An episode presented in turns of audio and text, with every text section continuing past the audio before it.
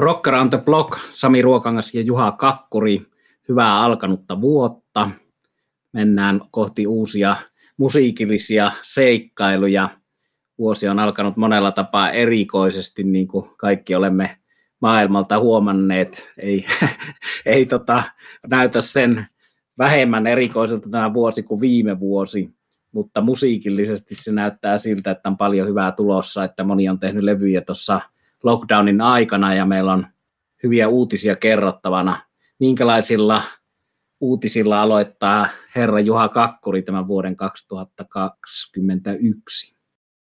No sellaisilta hyvällä uutisella USAsta, että sikäläiset terveysviranomaiset ovat esittäneet sellaisia arvioita, että Yhdysvalloissa normaaliin keikkatahtiin ja live-keikkoihin siis ylipäätään päästäisiin syksyllä.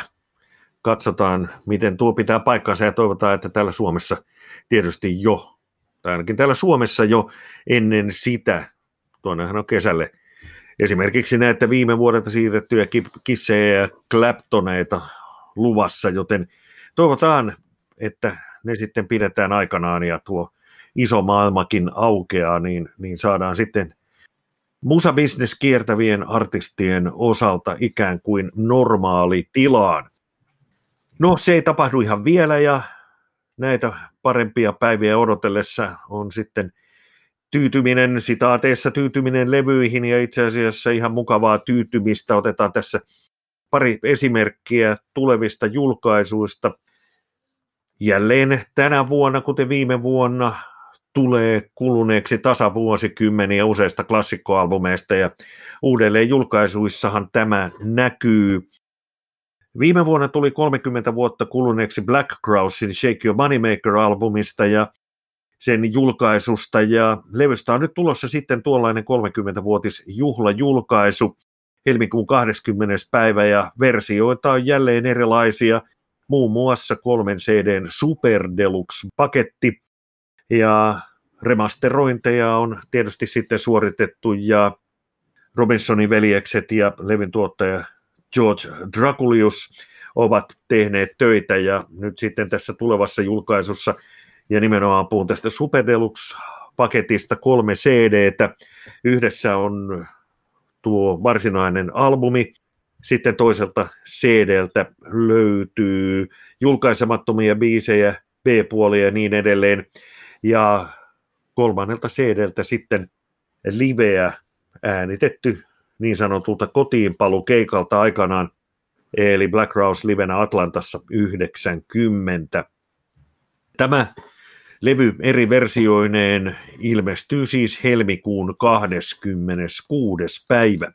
Ja jo muutama päivä aikaisemmin pääsemme nauttimaan Whitesnakein kokoomasta, eli helmikuun 19. ilmestyy The Blues-album, ja tämä on sitten täydentävä levy tuollaisen punavalko-siniseen trilogian. Lausongshan oli Red ja sitten The Rock-album oli niin sanotusti white, ja nyt tämä Blues-albumi on sitten se sininen, ja tänne on koottu Whitesnakein uralta tuollaisia blues rock kappaleita ja tämä levy ilmestyy siis helmikuun 19. Paljon muutakin julkaisuja on tulossa uudelleen julkaisuja, esimerkiksi Bowen albumeja uusinta julkaisuna ja niissä on sitten muun muassa tuosta Station to Station-albumista tulossa sellainen versio, jossa ikään kuin randomina on joko valkoinen tai punainen vinyyli. Eli kyllä meillä kuunneltavaa ja tekemistä riittää myös tämän lockdownin aikana ennen kuin sitten päästään livekeikkoja katsomaan. Siellä nyt veli Juha nosti meikäläiselle erityisen mieluisaa kamaa, eli tuo Whitesnake on tosiaan jatkoa tuolle valkoiselle levylle, jota mä oon täällä podcastissa esitellyt ja jyvitellyt jossain vaiheessa. Se punainen jääkö nyt suuremmitta huomioittaa sen verran menee se pallaadiosasto ehkä ohi meiltä, mutta sekin mulla tietysti tuolla hyllyssä on, mutta kertaakaan en ole vielä kuunnellut, täytyy kuunnella jossain vaiheessa, mutta näissä oli tietysti keräilijöille se huomionarvoinen asia, että ainakin tuossa valkoisessa levyssä oli näitä uudelleen äänitettyjä versioita lisää soittajilla, joita voi pitää pyhävästyksenä, mutta vaitsenkin traditionsa on kuulunut, että tehdään asioita uusiksi ja mä löysin siitä ihan kiinnostavia juttuja sitä valkoisesta kokoelmasta, eli todennäköisesti tässä blues-kokoelmassa on samanlaisia juttuja, eli se täytyy tsekkailla kyllä tarkkaan helmikuussa, kun se ilmestyy. Ja tuo Black Rousein juhla, kiertuehan piti olla, siis ton Seikio Moneymakerin juhlistava kiertue piti olla tuossa loppuvuodesta 2020 Euroopassa, ja itselläni olisi ollut Berliiniin liput, ja se on siirretty sekin keikka, eli se on yksi näitä, ja silläkin uhalla, että siinä bändissä soittaa tuon alkuperäisestä ekalevyn kokoonpanosta kaksi henkilöä, eli nuo veljekset enää nykyään, niin olin menossa Berliiniin sitä tsekkaamaan, mutta katsotaan nähdäänkö se joskus sitten se siirretty keikka, mutta toi juhlaversio sekin on Moneymakerista kaikkien aikojen klassikkolevyjä, niin täytyy kyllä ehdottomasti sitten tsekkailla, kun se tuossa ilmestyy. Mulla on omissa uutisissa tämmöinen, kun viime sunnuntaina 10. tammikuuta tuli nyt sitten viisi vuotta David Bowen kuolemasta kuluneeksi, niin täällä meillä aikaisemminkin esillä ollut bändi Down and Outs teki tuollaisen hienon, tai julkaisi, ei ne sitä silloin tehneet, mutta julkaisi nyt tässä David Bowen muistoksi tuommoisen hienon kunnianosoitusvideon, eli se on tuosta Down and Outsin vuoden 2019 albumilta tuommoinen biisi kuin Good Night Mr. Jones, ja se on erittäin hyvä video, ja siinä on paljon noita viittauksia David Bowen uraa ja tietysti tuossa biisin sanotuksessa on paljon viittauksia David Bowen eri biiseihin ja myös musiikillisesti siinä on selviä viittauksia Bowen musiikkiin. Ja sitten tässä on Joe Elliot kertonut haastattelussa, että hän sai idean tuollaisesta Beatles-tribuutista, minkä teki 75 Barkley James Harvest-bändi, eli sillä oli Barkley James Harvestilla tuommoinen Titles-niminen biisi ja albumilla Time Honored Ghost, jossa sitten Beatlesin biisien nimiä tiputellaan ja musiikillisesti ja sanotuksellisesti nostetaan hattua Beatlesille, niin samantyyppinen tapaus on kyseessä tässä Good Night Mr. Jonesissa. Mutta tosiaan Down and Outsin mainio levy vuodelta 2019 ja sitäkin mainiompi Bowen tribuutti uusi video, katsokaa YouTubesta Down and Out Good Night Mr. Jones.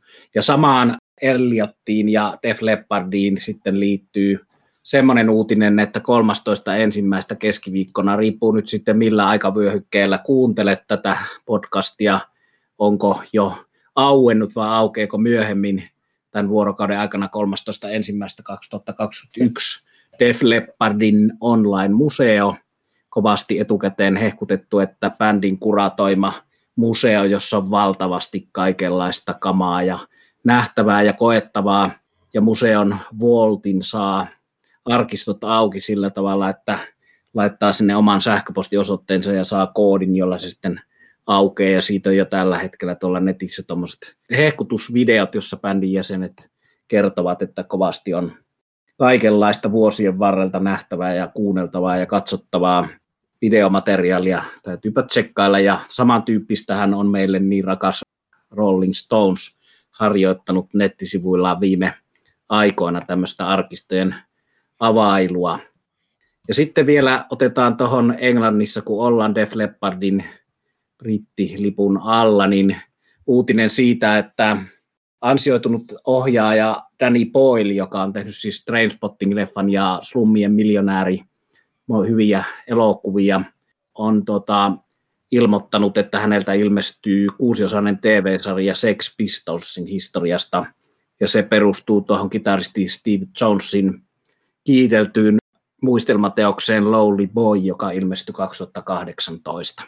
Eli erittäin kiinnostava yhdistelmä Danny Boyle ja Sex Pistolsin tarina Steve Jonesin kirjoittamaan versioon pohjautuen tätä ei voi jättää näkemättä.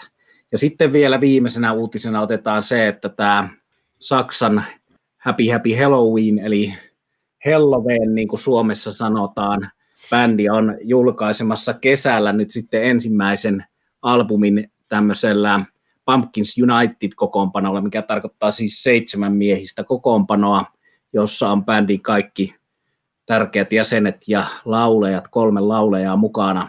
Eli näyttää sillä lailla mallia. Tästä on puhuttu aikaisemminkin podcasteissa, että muutkin bändit, jos on ollut uran varrella useita lauleja, niin voisi tehdä samantyyppistä meininkiä, että kaikki jäsenet on sitten jossain kokoonpanossa koolla. Ja tältä Halloweenin Skyfall-nimiseltä, vähän niin kuin James Bond-leffan nimi, niin on ilmestymässä tässä kevään mittaan sitten ensin sinkkua ja näytettä ja sitten kesällä kokonainen albumi. Sitä sitten odotellessa siellä nimibiisi tulee olemaan 12-minuuttinen Keeper-levyjen hengessä tehty Kai Hansenin kirjoittama biisi, eli tuommoisen saksalaishevin ystäville kova juttu tämä Halloweenin seitsemänhenkisen kokoonpanon julkaisu. Siinä mun uutiset tähän kohtaan. Sitten mennään meidän tuttuun tapaan näihin kuunneltuihin levyihin. Juha, mitä olet kuunnellut alkuvuodesta? Arkistoja avainlut niin sanoakseni ja viittaan niihin uutisiin, joita kerroit, niin totean, että on hienoa, että arkistoja avataan ja tehdään bändeistä leffoja ja niin edelleen, niin silloin nämä ilmiöt näiden levyjen takana ja myöskin sanotaan se bändien maailma siellä musiikin takana aukeaa ja sitä kautta voi sitten saada vielä uusia elämyksiä musiikista. Kuten jo tuossa alussa mainitsin, niin jälleen tänä vuonna tulee kuluneeksi tasavuosi kymmeniä legendaarisista levyistä ja yksi tällainen klassikko löytyy sitten vuodelta 1991 Nirvanan Nevermind ja sitä olen viime aikoina kuunnellut, olen toki läpi vuosien tasaisesti kuunnellut, mutta viime aikoina olen kaivannut sen oikeastaan juuri näiden tasavuosikymmen juhlien kunniaksi esiin. Hiljattainhan on eri medioissa julkaistu listoja levyistä, joista tulee nyt sitten tänä vuonna kuluneeksi 50 tai 40 tai 30 vuotta, ja tuohon viimeiseen kategoriaan napsahtaa sitten tämä Nirvanan Nevermind, todellinen suunnan näyttäjä ja myöskin tajunnan räjäyttäjä levy aikanaan, joka on myös ollut paitsi musiikillinen menestys ja sanotaan musiikin historiaan menestyksekkäästi vaikuttanut levy, niin onhan sen suhteen kauppakin käynyt tuota 24. syyskuuta 1991 julkaistua levyä on myyty 26 miljoonaa kappaletta. Ja muistan aikanaan, kun tuo levy ilmestyi, niin sehän herätti ihmisissä hyvin tuollaisia sanotaan niin kuin jänniä reaktioita siinä mielessä, että mihinkään aikaisempaan lokeroon tuo Nevermind ei oikein, oikein niin kuin istunut ja ihmiset sitten pohtivat, että onko tämä heviä ja jotkut olivat tästä mieltä, että totesivat, että ei voi olla heviä, koska siellä on melodioita ja niin edelleen. Tästä levystä käytiin hyvin paljon tällaista keskustelua ja joidenkin mielestä se oli sitten liian rankka ja jotkut sanoivat, että ei se ole, kun, kun siellä on niitä melodioita ja niin edelleen. Ja kyllähän tuo todellinen hittilevy oli toki tuo myyntilukukin sen paljastaa. Muistan elävästi, kun olin vuodenvaihteessa 91-92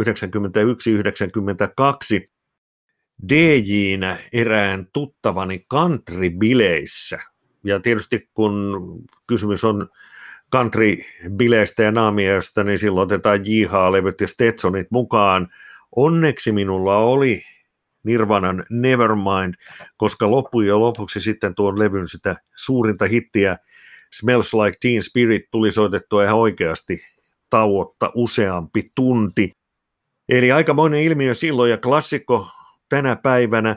Ja mielestäni sellainen klassikko, johon ei ajan hammas ole pystynyt, soi edelleen tuoreena. Ja jos ajatellaan tietysti sitten Nirvanaa, niin vaikka tänäkin päivänä merkittäviä rock on ja uusia onneksi tulee, niin tietynlaisen aikakauden päättymistä, tuollaisen classic rockin aikakauden päättymiseen tämä liittyy ja on tiedossa mielessä tuollainen Guns N' Rosesin ohella viimeinen vaarallinen rock ja Guns N' Rosesin kanssahan bändillä oli näitä kähinöitä esimerkiksi MTVn Music Awards-palkinto gaalassa, eli aika monen ilmiö sitten vielä syntyi tuon musiikin ympärille.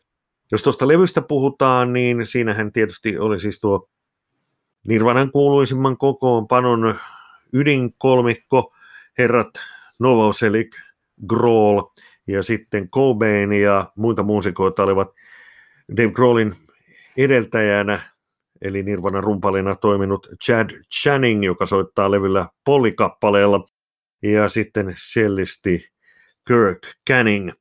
Ja levyn hän on tuottanut Butch Wig, joka puolestaan on garbage yhtyeen rumpali ja tuottaja.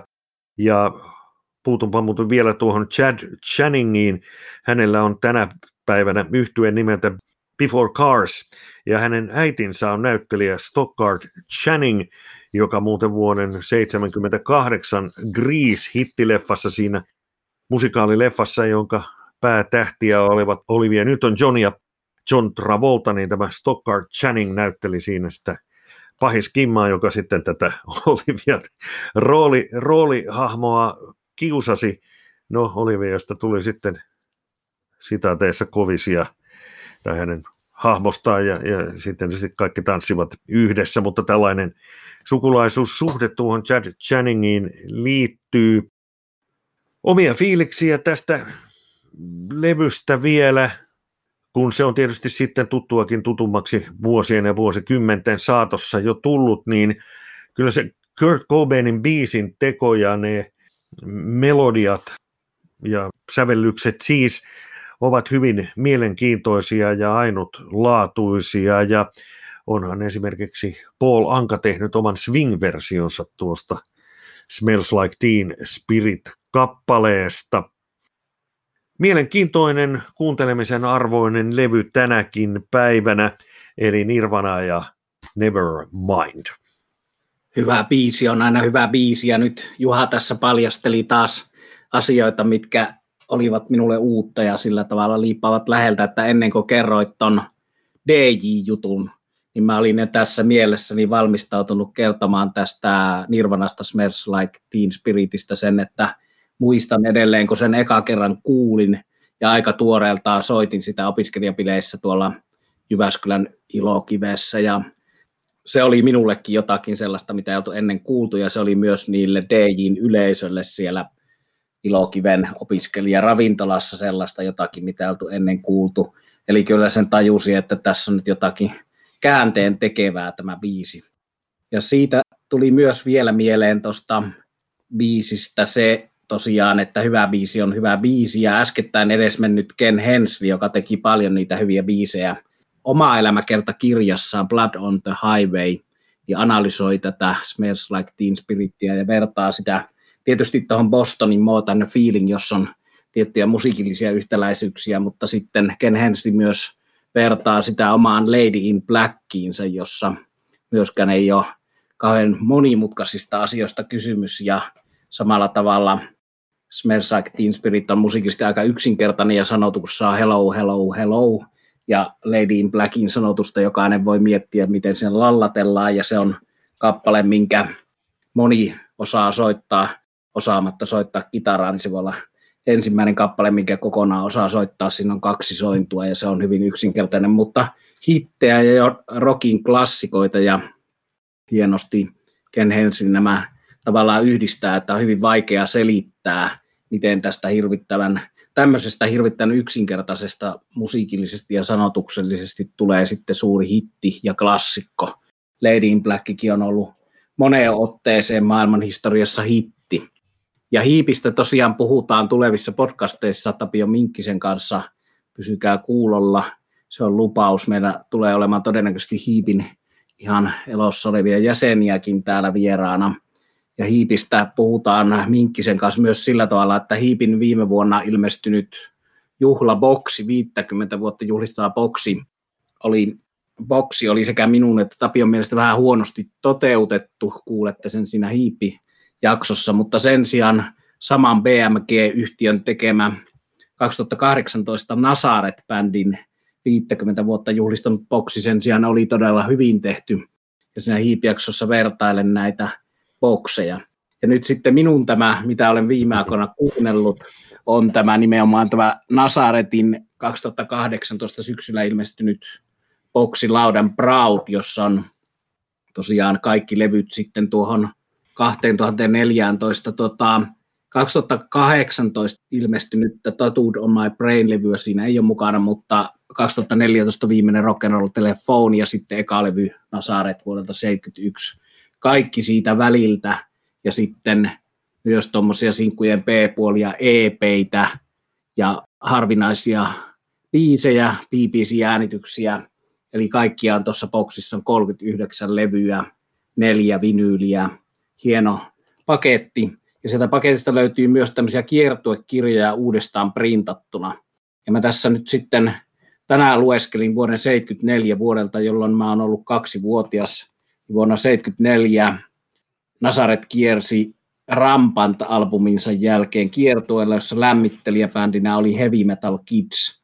Tästä kiertuekirjasta on tosiaan kopio tässä boksissa Heavy Metal Kidsistä ja näkemiin vaan murusarjasta tutusta Gary Holtista näytteli siis siinä sarjassa ja laulo Heavy Metal Kidsissä, niin on täällä lämpärikin esitelty tässä kiertokirjassa.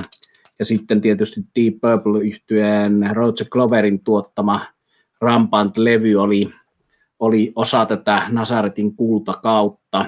Mutta se, mikä täällä sitten huvitti tässä, kun olin boksin saatua, niin kyllä selailut tätä kiertokirjaa, mutta tänään pisti pistin merkille, että mitkä täällä on niin ollut silloin 74 Nasaret-muusikoiden omia suosikkeja. Eli täällä on kunnon teinilehti meinillä kysytty suosikkijuomia, suosikkiruokia. Suurin vaikute, laulaja Dan McCafferty, Elvis ja Otis Redding. Sitten suosikkilaulajat Elvis ja Otis Redding. Suosikki naislaulaja Maggie Bell.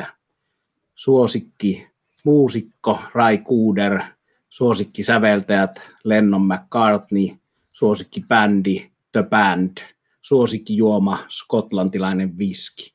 Sitten kitaristi Manny Charltonilla suosikkibändi Allman Brothers, suosikkisäveltäjä Randy Newman, suosikkimuusikko Lowell George bändistä Little Feet.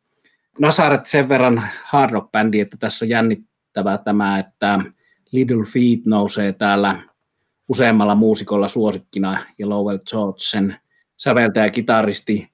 Ja sitten viimeisenä asiana tästä kiertoekirjasta, niin basisti Pete Agnew sanoo, että paras kokemus tähän saakka vuoden 74 mennessä niin on ollut se, että hän on päässyt 25. syyskuuta 72 soittamaan passoa Chuck Berryn bändissä. En tiennyt, että Nasaretin basisti on soittanut passoa Chuck Berryn bändissä, mutta se oli uran huippu tuohon mennessä. No sitten Nasaretin pitkää ura antoi boksin kautta ja muutenkin tietysti hyvä kuunnella ja lähestyä. Sieltä löytyy monenlaista hienoa musiikkia. Mulla oli tietysti hulluna nuo kaikki levyt muutenkin, mutta sitten ne on myös tuossa boksissa ja ne on uudelleen masteroituna. Mutta nyt mä sitten nostan tämmöisen erikoisen asian esiin, että mä oon myös tuon boksin jälkeen sitten kuunnellut tuota 2018 ilmestynyttä Tattooed on my brain, jossa ei enää soita, ei enää laula Dan McAfferty. Ja se on tietysti semmoinen asia, että mä olin pitkään sitä mieltä, että Nasartia ei voi olla ilman Dan McAffertyä, mutta näin sitten pari kertaa livenä Lahdessa, Ruotsin Sweden Rockissa ja sitten tuossa Sirkuksessa Helsingissä tämän uuden kokoonpanon, niin siinä kyllä Carl Sentence aika hyvin tota, hoitaa sen sen homman ja sille tehän yritetään Daniä matkia. Eli olen kuunnellut nyt ja kovasti tykännyt myös tästä uusimmasta Nasaretin levystä, jossa ei enää ole kuin yksi alkuperäinen jäsen, mutta siinä on hyvää tuollaista, sanoisinko Stones pohjaista perusrockia, että kyllä jos Nasaretti vielä liveenä on mahdollista nähdä, niin menen ehdottomasti katsomaan. Kaksi vuotta sitten olisi Sirkuksen keikka ja kovasti on ikävä sitäkin live-bändiä. Tosin alkaa tällä ainoalla alkuperäisellä senellä olla aika paljon ikää, mutta, mutta jännä bändi. Tosiaan, jos puhuttiin tuosta yksinkertaisuudesta Nirvanan yhteydessä, niin Nasaretissa on paljon samaa, että he eivät mitenkään kikkaile, eivätkä tee mitenkään erikoisia juttuja, eivätkä ole kovin taitavia soittajia, mutta siellä on paljon hienoja biisejä ja omanlaistansa musiikkia ollut oikeastaan kaikkina aikoina – skotlantilaista rockmusiikkia, joka on nykyään tarkasteltuna aika paljon niin kuin omiintakeisempaa kuin sitä äkkiä hoksaiskaan kaiken keskellä. Että se ei kuulosta Deep Purpleilta, eikä se kuulosta Black Sabbathilta, eikä se kuulosta Elton Johnilta, eikä se kuulosta Led Zeppeliltä, vaan se kuulostaa Nasaretilta ja se on hieno, hieno asia ja hieno bändi, jolla on hieno uraa. Joo, Nasaret, legendaarinen bändi ja sellainen myös, tai sanotaan, että kuuluu siihen osastoon bändejä, jotka ansaitsisivat vielä suuremman suosion kuin bändillä on ollut, ja nimenomaan sanotaan bändin legendastatus voisi olla vahvempi, ja tämähän tulee sitten sitä kautta, että ihmiset kuuntelevat, eli suosittelen, ja mietin tuossa nyt sitten taas sitä tulevaisuutta, kun Britanniassakin on mukava olla pubit auki, niin sehän olisi hieno löytää sitten jostain sellainen pubi, jossa olisi jukeboksi, jossa olisi sladea status quota ja Nasarettia, niin sielläpä sitä, sielläpä sitä viihtyisi sitten meiningeissä ja pubirokkia kuunnellessa ja varmasti myös sitten bitteriä tai jotain muuta paikallista herkkua nauttien. Eli tällaisia uutisia tällä kertaa ja ennen loppusanoja Samilla on vielä kommentoitavaa. Joo, tuli vielä mieleen tuosta tuo Love Hurts, eli tämä Everly Brothersin hitti, joka sitten Nasaret on ikään kuin omiin nimiinsä ominut tekemällä niin hienon version, niin mä muistin tuota boksia sitten kuunnellessa, että sehän oli siis tuommoinen Hair of the Dog-levyn sinkku biisi, joka ei ole siinä alkuperäisellä albumilla ollenkaan, ja sen sitten tuottaja bändin tahdon vastaisesti lykkäs sinne joihinkin jenkkiversioihin mukaan ja lykkäs singlelle, ja se on yksi Nasaretin tunnetuimpia biisejä. Tietysti tuo Hair of the Dog, tämmöinen krapula-kuvaus, jonka Kansan Roses, joka tässä mainittiin aikaisemmin, on levyttänyt, niin on sitten yksi niitä toinen tunnettuja biisejä, mutta Love Hurtsin hän tuo Axel Rose pyysi häihinsä Dan McAffertin laulamaan, ja tämän on itselleen niin minulle kertonut Dan McAfferty, että näin todella on käynyt, mutta hän ei sitten jättänyt Nasaretin keikkaa väliin ja kieltäytyi menemästä sinne, sinne laulamaan sinne Axel Rosein häihin, mutta kovasti on tosiaan Nasarettia arvostettu siellä Guns N' Roses leirissä, etenkin Axel Rose.